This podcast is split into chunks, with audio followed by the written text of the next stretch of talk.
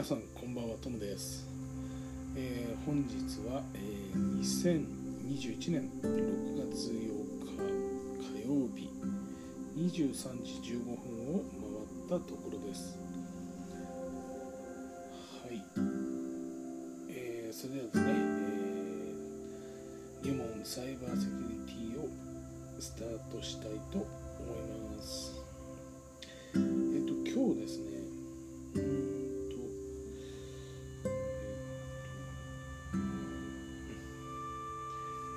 メリカからですね、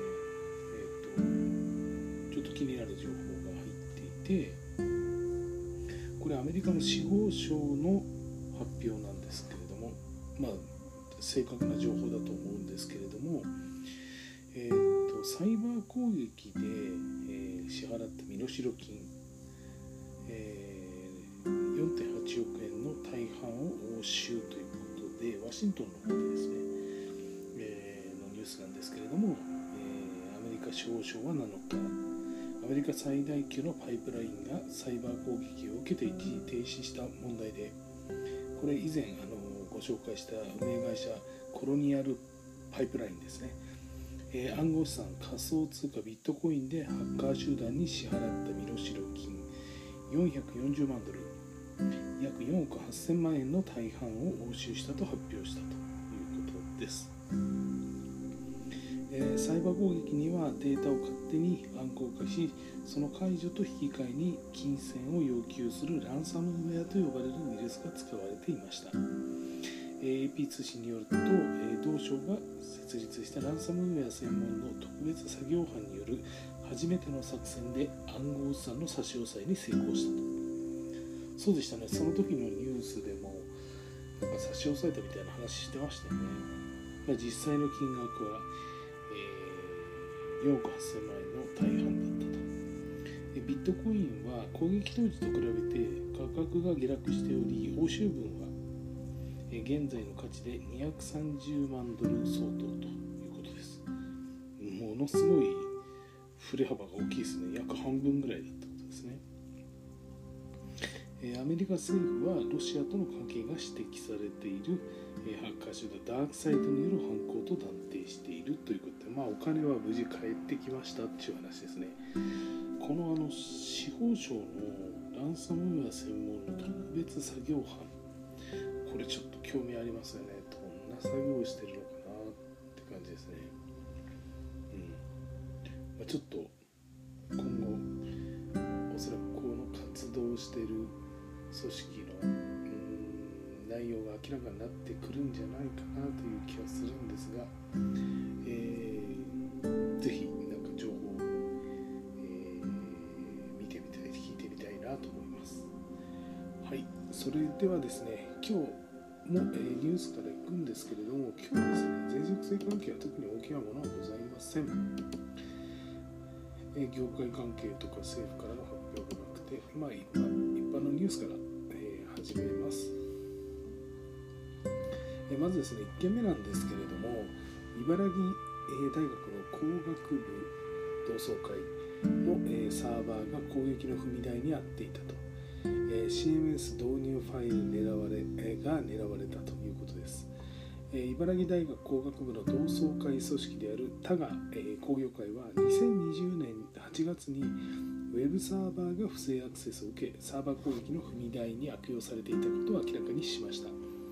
サーバーは、同会会員の個人情報なども保存されていたということです同会によれば2020年8月に管理するウェブサーバーが不正アクセスを受けてバックドアを設置され外部のウェブサーバーに対する攻撃の踏み台として利用されていたことが判明したものです。え攻撃対象となったサイトは痕跡をなどを、え残っておらず、えこれは分かっていないということです。え同大、えサーバーのログを調査したしましたが、え学内に対する攻撃は行われていなかったそうです。えー同大サーバーより、え攻撃を受けたとして、え海外機関が寄せた報告によれば、えー外部の、えワードプレスサイトに対するログイン思考などに悪用されていたということです。ああこれつながってるんですねこの話がなるほどはいはいはいはいそういうことですねワードプレスもちょっと以前、えー、と紹介しましたねはいまた今回の不正アクセスを受けたサーバーには事務データのバックアップファイ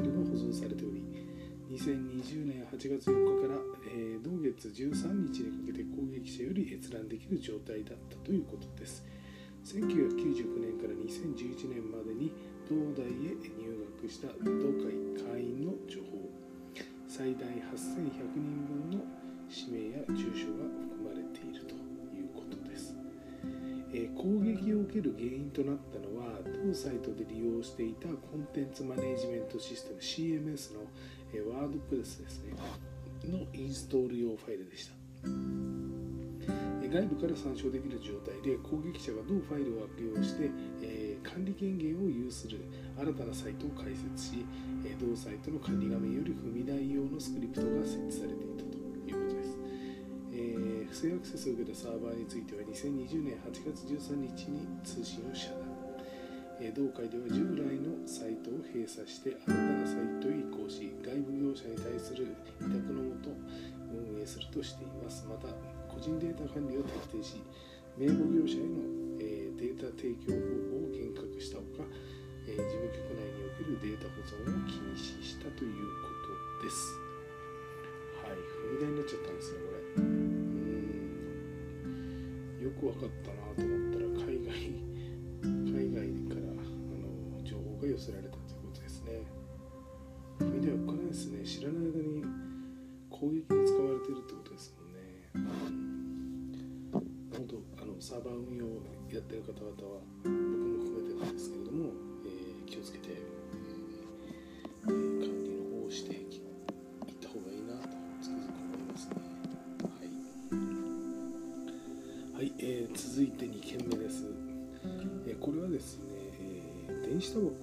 通販サイトに不正アクセスがあったと偽決済フォームを設置されていたということです、えー、電子タバコを取り扱う通信販売サイト、えー、ペプロフショップというところが不正アクセスを受け顧客のクレジットカード情報が搾取された可能性があることが分かったということです、えー、同サイトを運営するドロームによればシステムの脆弱性が疲れ4月11日1時前から、えー、翌12日13時半頃にかけて偽の決済フォームが設置されていたということです。期間中に注文を行った顧客32件のクレジットカード情報が外部に流出した可能性があります。クレジットカードの名義番号有効期限セキュリティコードが対象となります。また注文に至ってない場合も設置された偽決済フォームにクレジットカード情報を入力していた場合は削除されている可能性があります。4月12日に注文画面でエラーが発生していることが判明しクレジットカード決済を停止するとともに外部事業者による調査を実施し不正アクセスが判明した。ということです。4月30日に個人情報保護委員会へ報告。調査は5月17日に完了し5月31日に警察へ被害届を申告しました。対象となる顧客にはですね6月7日よりメールで報告と謝罪を実施しています。身に覚えのない請求が行われていないか確認するよう注意を呼びかけているということです。はい。こちらは不正アクセスということですね。やっぱり利用者は分かん。ないですよねきっとねこれね偽の決済フォームが設置されちゃってってことなん。ですけどねはいくれぐれも気をつけていきましょうはい、えー、それでは3件目ですこれはですね丸いですかねエポスカードを装うフィッシング攻撃が見られたと利用確認を狙装う手口だそうですえー、丸いグループのエポスカードが発行するクレジットカードエポスカードの利用者を狙ったフィッシング攻撃が確認されました。フィッシング対策協議会が注意を呼びかけています。本人の利用であるか確認したい取引があるなどと騙し個人情報を搾取するフィッシング攻撃が確認されているものです。対応しないと利用制限を継続するなどと受信者の不安を煽りメール内のリンクより偽サイトへ誘導していました。問題のメールはエポスカードご利用確認など複数の件名で送信されており誘導先の URL は少なくても6件に上るそうです。誘導先のフィッシングサイトではですね ID やパスワードクレジットカードの番号有効期限セキュリティコード生年月日電話番号などを騙し取っていたということです。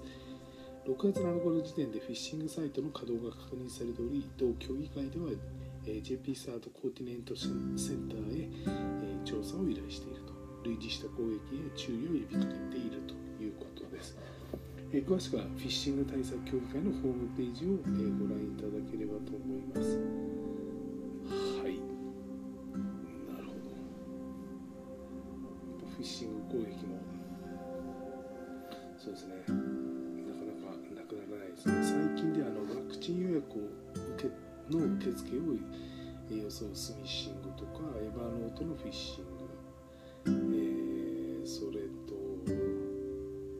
そうですね。アメックスの利用になったフィッシング。イオンカードファミマカードファミマ T カードですねヨドバシカメラ OC カード、まあ、こういったところがまあフィッシングの、えー、攻撃の被害に遭って皆さん気をつけて、えー、運用していってほしいなと思います。えー、と続いて4件目のニュースですね。これユピテルですね。えー、2017年に不正アクセスがあったと日本語凶悪メールが届き情報流出が発覚したということです、え、カー用品などの製造販売を手掛けるユピテルでは2017年に不正アクセスを受けえ同社顧客情報が外部に流出していたことを明らかにしました。不正アクセスそのものは当時より把握していたが5月に凶悪メールが届いたことで顧客情報を搾取されていたことに気づいたということです。え同社によれば2021年5月25日に同社顧客の個人情報を保有しているなどとし金銭を要求するメールが同社関係者に届いたということです、え脅迫メールの本文は日本語で記載されており2017年末にサーバーへ不正アクセスしデータを搾取す、えしていた搾取したと主張していたものです、えデータベースファイルへのえー、リンクが記載されており同社で調べたところ2017年10月末当時の同社会員サイドマイユピテルの個人情報が含まれていたことが確認しました。問題のデータベースファイルには52万8563件のレコードが存在。重複や個人情報以外の情報を除くと。同サイト、えー、会員情報40万5576件が保存されていたと。氏名、性別、生年月日、住所、電話番号、メールアドレス、ハッシュ化されたパスワードなどが含まれているそうです。データベース内の、えー、タイムスタンプも当時のものであったということです。同社ではマイユピテルのウェブサーバーに対する不正アクセスについて外部のシステム会社やサーバー管理会社から報告があり2017年10月31日の時点で把握していたということです。同社は2017年当時システム会社とサーバー管理会社に対してアクセスログやログが残らない方法も考慮に入れた上で情報流出の状況について調査を依頼したと説明しています。不正アクセスは確認されていたものの個人情報がダウンロードされた痕跡が認められないとの調査報告があり顧客情報の流出はないと判断し不正アクセスの公表を見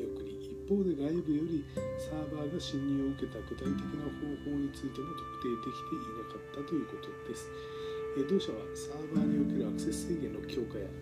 同社内、え端末のセキュリティ調査、マルウェア対策の強化、会員システムなどの変更、え考えられる可能性を踏まえて対策を講じてきたと、え釈明しております。今回の問題発覚を受けて同社では5月26日に警察へ相談。6月3日に被害を届けたということです。6月2日には個人情報保護委員会でえ報告を行っていると。脅迫メールに要求額なども記載されていたが、えー、取材に対しては同社は、えー、具体的な金銭については、えー、コメントを控えたという状況です、え脅迫には応じない方針としています。えー、情報流出の判明を受け同社では6月7日に対象となる、えー、会員に対して経緯を説明し謝罪するメールを送信。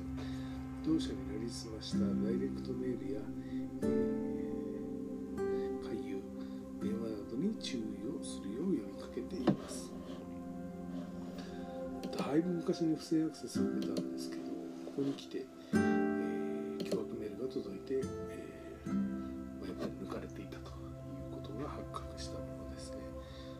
ちょっと過去の経緯とか僕もちょっと全然知らないんですけれども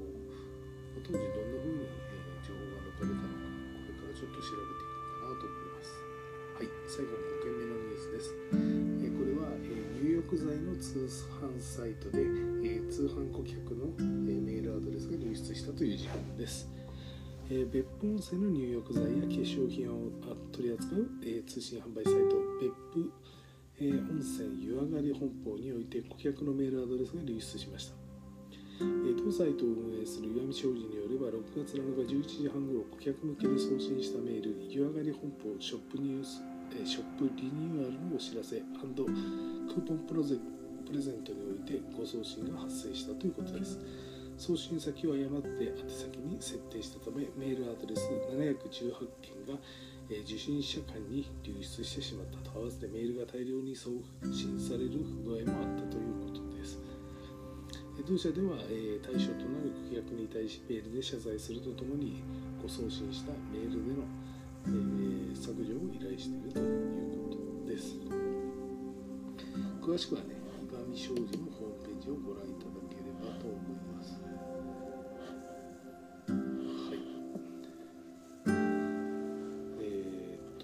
少女のホームページはどんな感じかなと。うん特に情報は載ってないようですね。はい。情報ですね。えー、っとあ本当に別府にあるんですねちょっとうち奥さんが別府の人なんでああこの辺かっていうのが分かりましたね。ちっちゃな会社ですけどね。はいはいはいはい。この会社かって感じですね。はい。えーと、詳しくはホームページをご覧いただければと思います。岩見商事のホームページをご覧いただければと思います。以上が本日のニュースです。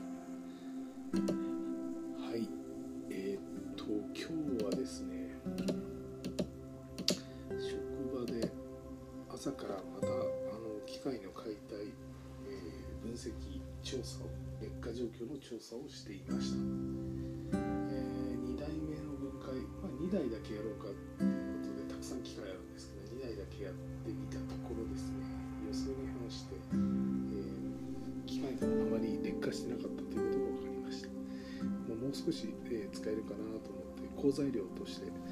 えまあ、好材料が揃ってきたなと思います。え来月再来月で、え中間報告しないといけないのでそのレポートを今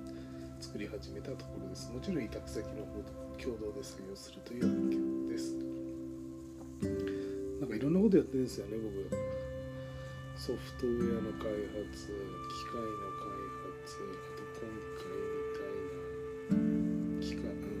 ねあの、まあ、使用長くなんかどのくらい長く使えるかっていう余寿命診断みたいなとかもう割とあらゆるものに手を染めてしまい自分がだんだん辛くなってくると、まあ、若い時はね結構ね頑張れたんですけど今ちょっとあんまり頑張れてませんもうなんか若い人が早く下に来てくれるといいなと。もうそしたら好きにやってくれって。もうの立ち譲っちゃうんですけどねなかなかそういう人が現れないんでしばらく頑張らないといけないかなと思います。はい。えっ、と今日はあのこれで、えー、収録の方を終わりにしたいと思います。え、昨日も申し上げましたが、えっ、と最近リスナーがすごい増えてきて嬉しいです。もし何かあのコメントとか、えこんなの紹介してみたいなのがあったら、え連絡をいただければと思います。えー。本日以上になります。えー、隙間時間に聞いていただけるとありがたいです。えー、それではまた明日。おやすみなさいバイバイ